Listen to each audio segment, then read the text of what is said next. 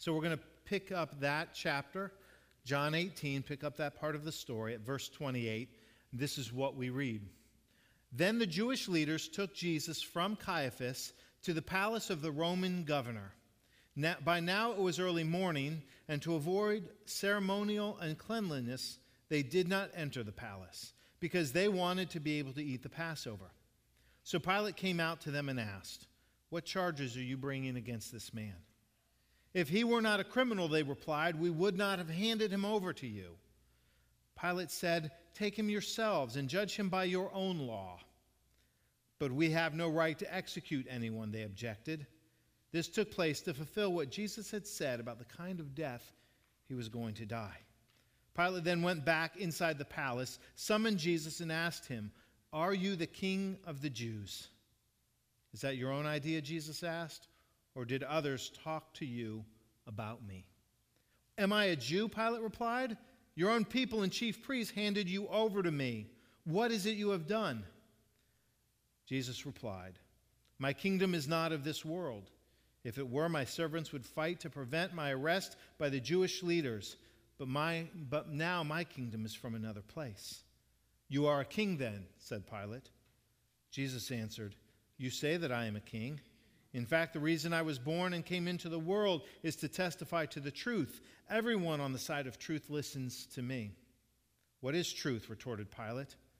With this, he went out again to the Jews gathered there and said, I find no basis for a charge against him. But it is your custom for me to release to you one prisoner at this time of the Passover.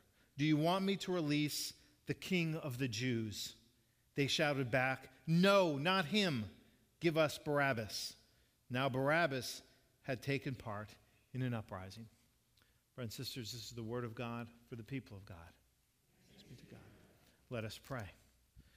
Lord, your word as is read to us, as it speaks of your truth, these words that I pray will also speak of your truth. Inspire them by your Holy Spirit and inspire us that we would hear, receive, and respond to your call upon our lives.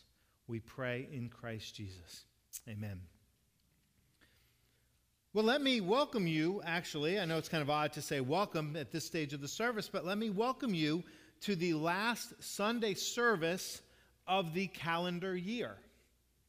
How many of you knew today was the last Sunday of the calendar year? Okay, two of you, three of you. The rest of you are looking at me like I'm out of my mind.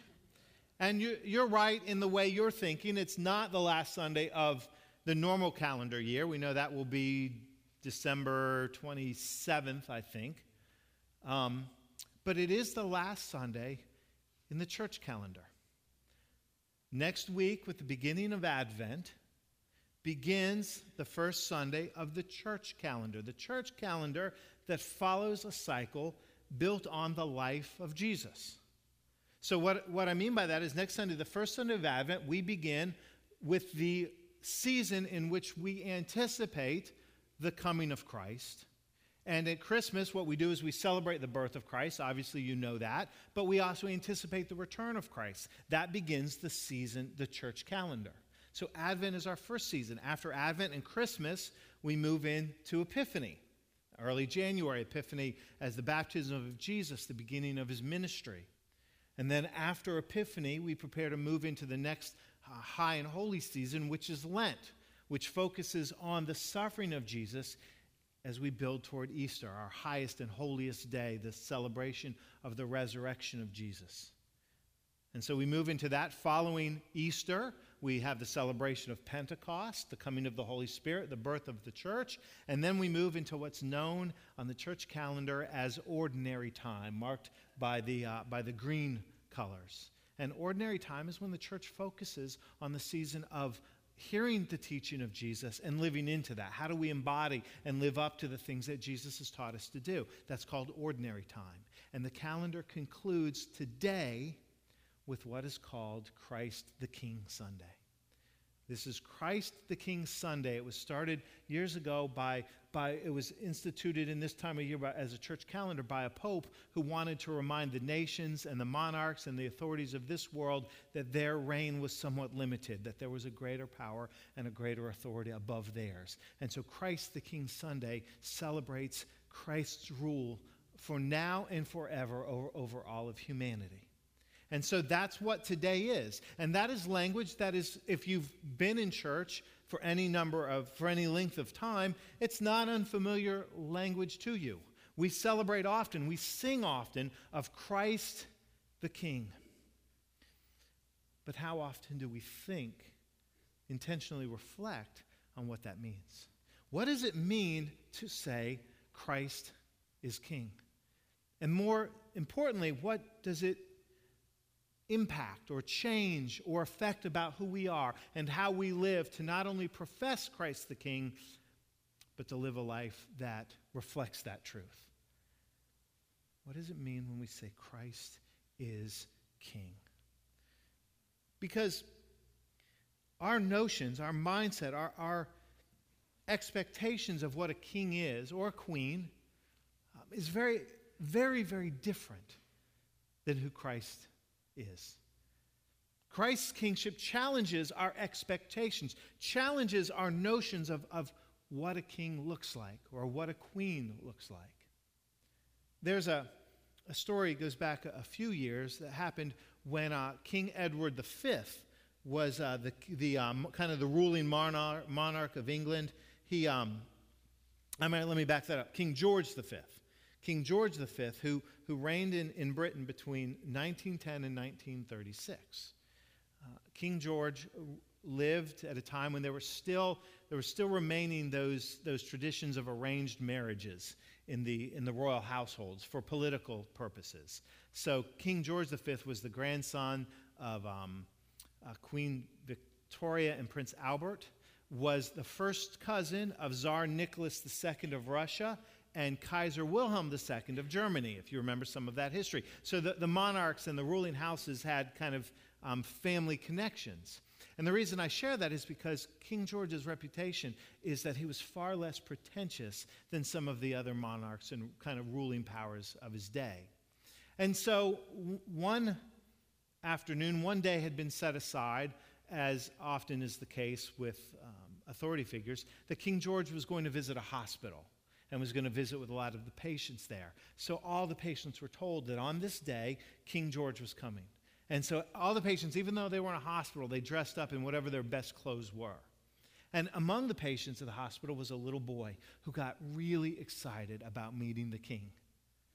And so on that day, everybody dressed up, everybody waited, and it was a visiting day, so visitors were coming in and out all day long. And that afternoon, an elderly gentleman, as others had come in, an elderly gentleman comes in. He's got a few friends with him, and he visits with patients, and he visited with this little boy, and he spoke with him, and he patted him on the head, and then he left, and, and everybody else left. And that night, a nurse is helping get the little boy ready to go to sleep. And he looks dejected. And the nurse looks at him and says, What's wrong? And he's like, The king didn't come. He's like, Of course the king came. Don't you remember that very nice elderly gentleman that came and spoke to you and patted you on the head? That was the king. The boy looked at her and said, But, but, he didn't wear a crown. He didn't wear a crown.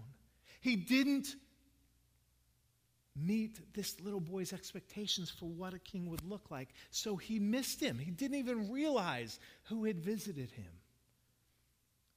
When we celebrate Christ the King, we need to recognize that so many, most people that lived in the day of Jesus missed him because he didn't wear a crown. At least not the kind of crown, both figurative and literally, that they expected. He wasn't what they were looking for. And we have to be careful of being aware that very often Jesus is still not what we're looking for. Not, not if we're really honest, because he doesn't meet the expectation. Jesus was in so many ways ordinary. Yes, there was extraordinary things that he could do. There was extraordinary things that he did do. But in appearance, in presence, he was ordinary. Ordinary parents, ordinary little no count village in Nazareth where he was born or where he was raised. Ordinary prophet. They came a dime a dozen. He looked so ordinary. Pilate was in his presence and just didn't see it. And that's the, the, the heart of this text is that the Roman, I mean, I'm sorry, the Jewish leaders have brought Jesus to Pilate because they want him executed. And the Jewish authority, they didn't have the power to do that. So they brought Jesus to Pilate and they accused him, Luke says, of three um, crimes. One, that he was subversive to the government, that he was telling his followers not to pay their taxes, and that he was claiming to be a king. Now, these were charges that Rome would have taken very seriously. Jerusalem and Israel and that region of Judea was, was, was um, incredibly volatile. And the Romans, the Romans were constantly dealing with uprising and, and revolts and leaders that were trying to subvert Rome and, and undermine Rome. And they dealt with it ruthlessly ruthlessly. Prior to Jesus, there's one account, I think Josephus tells, of a revolt that happened in Jerusalem. And on one day, the Romans crucified 600 people, lining them up on the roads to the city. When you would enter into the city of Jerusalem, you would pass on the road those who were being crucified outside the city gates. And that was Rome's way of saying, don't mess around. We take this really seriously. So the Jewish authorities bring Jesus to Rome under these charges of being subversive and being counter, um, counter to the emperor and counter to the ways of Rome because they want to have him executed. Now, Pilate doesn't trust the Jewish leaders because he knows they hate him. And there's no love lost. I mean, they could not stand Roman authorities. They could not stand Roman's presence in Jerusalem. But yet, in this moment, they're bringing Jesus to him, and he doesn't understand what it's all about. And so he interrogates Jesus. And he sees nothing about him that is extraordinary. He can't understand the charges because this man is ordinary. But he was extraordinary in so many ways it was beyond Pilate's ability to see. And so Pilate says to him, You know, are you a king? And in some, some of the translations, Jesus affirms it. In some of the translations, it, he, he kind of um, gives credence to it, as we read this morning. But, but basically, he says, Yes, I'm a king, but not the kind of king you expect. In fact, I'm not the kind of king that's bringing a, a rebellion against the Roman government. My kingdom's not of this world. And what he's saying is, my kingdom is different. It looks different. It behaves differently. It reacts and responds differently. It's not what you think, and it doesn't wear the kind of crown that you expect. But Jesus, nonetheless, was a king who we affirm on Christ the King Sunday. So the question is, what do we adore about Jesus? What is it about Jesus that we affirm? What does his kingdom look like, and what does that mean for us? Well, let's, let's unpack just a few of the truths about the kind of king that Jesus is. Why do we celebrate Jesus and worship Jesus and recognize the power of what Jesus has done? The first truth is this is that Jesus is an embodiment of God, of the king, if you will, who comes to us. The king who comes to us. It's the heart of Advent, God who comes near. And that, in and of itself, flies in the face of, of what we expect. It flies in the face of our, our expectation and our image. And how many movies have we watched over the years? How many scenes have you seen depicted of the king and the queen sitting on their royal thrones in the great hall? And it's that huge hall, and the, the pillars, and it's ornate, and it's decorated. And the, the, the people uh, who are ruled over, who desire an audience with the king, they have to come into the presence of the king. They have to get an audience. They have to be invited into the throne room. They have to approach with humility the king, and they, they come to the king. But we worship a king who came to us. Quite the opposite. In fact, we were unable to come to him, so he stepped into our story. God came near. Jesus is the presence of God that reaches to us because we're incapable of reaching to Him. And it's in the everyday of life, it's in the messiness of life, it's in the, the grit and grime of life. Jesus stepped into our story and experiences life just like we do. And sometimes we forget that because we focus on the divinity of Jesus and we forget that humanity, that, that messiness that he experiences like we do. 1957, Benjamin Michtom was the president of the Ideal Toy Company. I don't know if you've ever heard of the Ideal Toy Company, but he came up with an idea to make a Jesus doll. He felt that since so many kids, especially at that time, uh, grew up in church and there were so many Christian families, he was going to make a Jesus doll. And um, so some of the employees at the Ideal Company thought this was a bad idea. But some of the religious leaders that he talked to affirmed it, and he even somehow had some correspondence with the Pope and got a blessing or at least an, okay to do it. So they made a Jesus doll. And if you bought it at the store, it came in a package It was 12 by 16. It looked like a Bible. It was a box that looked like a Bible. And you opened it up, and it was like the pages of the Bible. It had the Jesus, the birth story on it. And there in the middle of the book, you know, it would be bigger than this, but it would kind of like be here in the middle was the Jesus doll, little kind of, um, little kind of baby Jesus, and in the in the kind of the diaper, and, and so you could buy that, and that was that was a, a, a gift that you could give, or a toy that a child could have. Now, if you lived in 1957, how many of you had a Jesus doll? Yeah, you know how many people in church today have had a Jesus doll? Zero.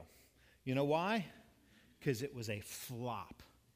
It was a disaster. Nobody would buy, and many people were offended by the Jesus doll. At that day and age, you didn't have return policies and money back guarantees, but it, it flopped so badly um, that they, they refunded people's money. And they took the dolls and they gave a few to some employees and they destroyed the rest. They incinerated them and they dumped them in, in landfills somewhere. In fact, you can actually find one on eBay for $40 if you want to. There's still a few still around, but, but not many. But nobody bought them because parents couldn't wrap their mind around having a little toy that a Jesus toy that their kids could take to the bath or could carry around in the mud or could dress up and play with. They couldn't, they couldn't conceive of, of a toy that was so ordinary and everyday like all the other action figures that children of all ages and all times have collected. And I, I get that to a point. I understand the reverence there, and I'm not necessarily advocating for a Jesus toy that is really just a marketing ploy meant to, to profit somebody. But I wonder if at the heart of that is because we have a hard time conceiving of the everyday Jesus. I mean, Jesus was exactly that. He was God's presence in the everyday realities of life and the muddiness and the dirtiness and, and just the ordinary things because God stepped into it all we celebrate the God who came to us. I, I, walked down the hall years ago. I think it was my first year here as the pastor. I never forget this image. I came down, I came by the nursery, and I looked in, and at that time, um, Al and Nancy Young were in the nursery with the kids. And there was a couple little infant toddlers that were in the nursery. And I'll never forget looking in, because it's seared in my memory. Al Young there, if you know Al, he, he's part of the choir at 815. Uh, wonderful, faithful servant of the church, as Stephen minister, done so many things. And he's dressed in his tie and his Sunday best, and he's on the ground. I mean, he's on the floor with a couple toddlers, and they're playing with cars. And he's eye to eye, but he's on their level. Because it would be ridiculous to think that a toddler could come up to his so he got down to where they were. And I just remember this beautiful image of Al just on the floor playing with the kids. And I share that with you because that's just uh, not nearly deep enough, but that's what I see as God's done for us. He's kind of come down so he could see us eye to eye because we can't get to where he is. So we celebrate and we worship the God who came to us. We also wa- worship the God who identifies with us. The God who not, came, not just came to us, but who identifies with us. And he identifies with us because of his compassion. Jesus never locked eyes with a person he didn't love. You've heard me say this before. He never looked upon anybody that he did not love, no matter where they were in the spectrum of, of society whether it was the outcast, and Jesus sought them out. Don't ever lose sight of the fact that he sought them out. When Jesus in John chapter 4 is at the well at midday so that he can have a conversation with a woman who is an, out, uh, uh, an outcast in her society because she'd been married repeatedly. There was no accident he was there, he knew she was coming. But Jesus loved her when Jesus would come into Jerusalem and go to the pool of Bethesda where, where the, the infirmed and the crippled were, he went there because he had the power to heal because he loved them. And when a rich young ruler came to him who was on the opposite end of the spectrum, who was on the opposite end of, of society, if you will, the Bible says that when he looked upon the young man, he loved him. and everybody in between. Jesus identifies with us. He loved the outcast and the broken. And that's good news because we are the outcast and the broken. Every one of us fit that in some way. Just some are better at hiding it. He identifies with us. There's another story told of, of Prince, the Prince of Wales, I believe it was Prince Edward V, who uh, was visiting India. This was years ago when India was still, a, I guess, a colony of Britain and he'd come in and it was a royal visit. So they set the barricades up so the masses of people would be kept back and he could shake hands with the dignitaries. It says that when Prince Edward came and he shook hands with, with the, the dignitaries and he saw the barricades, when he was done with the official business, he said, Take the barricades down. Take the barricades down so that everybody can come, so that I can have an encounter with anybody who comes, shake hands, inter, uh, intermingle with everybody. And because of that, and remember in India, they have very clear and well defined um, caste system. Uh, Prince Edward became known as the prince to the outcasts. The prince to the outcasts. Brothers and sisters, we worship the one who is the king to the outcasts. And that's good news because that's us. So it's the God who came to us, the God who identifies with us, and here's what you know the God who died for us. I mean, that's the heart of the Jesus story, is his death on the cross, the gift that he gives. He says, Greater love has no one than this, that he or she lay down a life for a friend. And Jesus defines friends differently than we do. It's not an inner, a select circle, it's everybody. Same way he defines neighbors. Read the parable of the Good Samaritan. The point is, everybody's your neighbor. Jesus, and the scriptures say, Jesus died for everybody. Everybody's invited to receive the gift.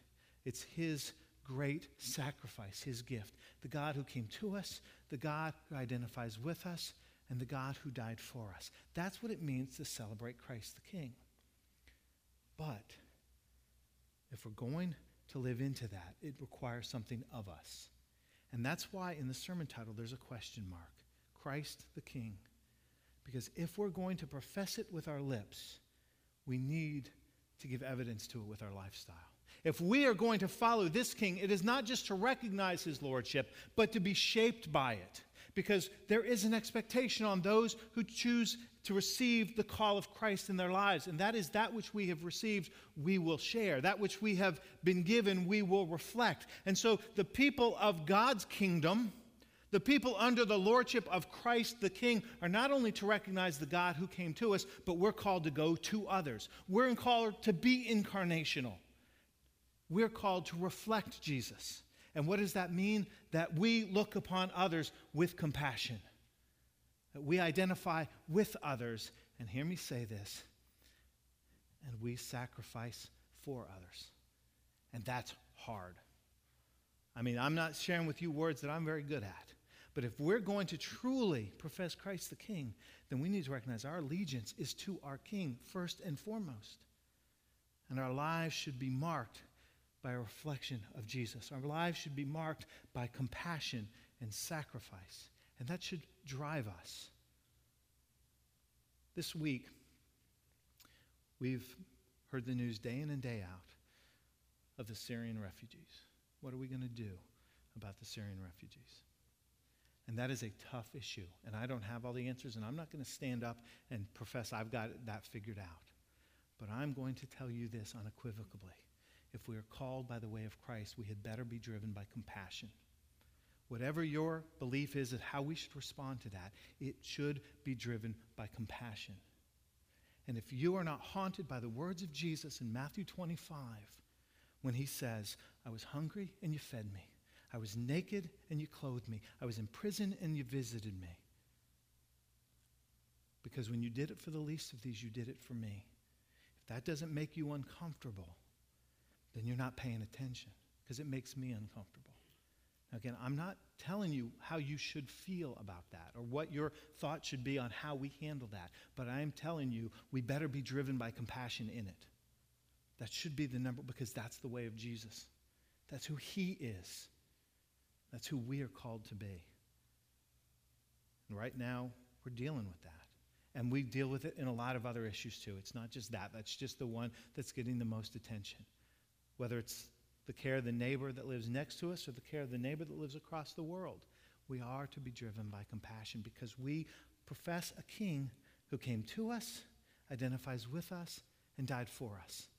How can we not be driven by that same motivation? I don't understand. You know, Christianity is not safe. Hear me say it's not safe. I don't think that any of us can one day stand in the presence of Jesus, whose hands were pierced by the nails and whose feet, feet were pierced by the nails, and say, Lord, I thought you called me to play it safe. It's not the way of Jesus. In fact, he didn't play it safe. It led him to the cross. I know it's tough. I know there's not easy answers. I know in this room right now we have people on all ends of the spectrum. But let's be driven by the desire to be obedient. We won't always be perfect. That's why we need grace. But let it be our heart's desire because to profess Christ as King, that's a good first step. But we need to model it. Years ago, a man who was very wise, had a lot of degrees, had a lot of knowledge, was asked what's the most important thing he'd ever learned in life. And he said, It's this two things. One, I am a great sinner. And two, I serve a great Savior. We are great sinners, but we serve a great Savior. Let us reflect that service. He is Christ the King. Let's profess it with our words, but more importantly, friends, when we leave here, let's reflect it with our lives. Let's pray. Lord, your words are tough and they challenge us and they make us squirm. If we're honest, they, they make me squirm. Answers are not easy. But we're called to the one who is the answer, to follow according to Christ, to live according to the way of Christ. And help us to seek to do that faithfully. We celebrate, we worship you because you came to us, you identify with us, and you died for us. Help us to reflect that same incarnational love, to identify and to love others, and to be willing to sacrifice, because that's the way of Christ. Thank you for your grace and your patience with us. And our prayer always is a call to greater obedience. In Christ's holy name, amen.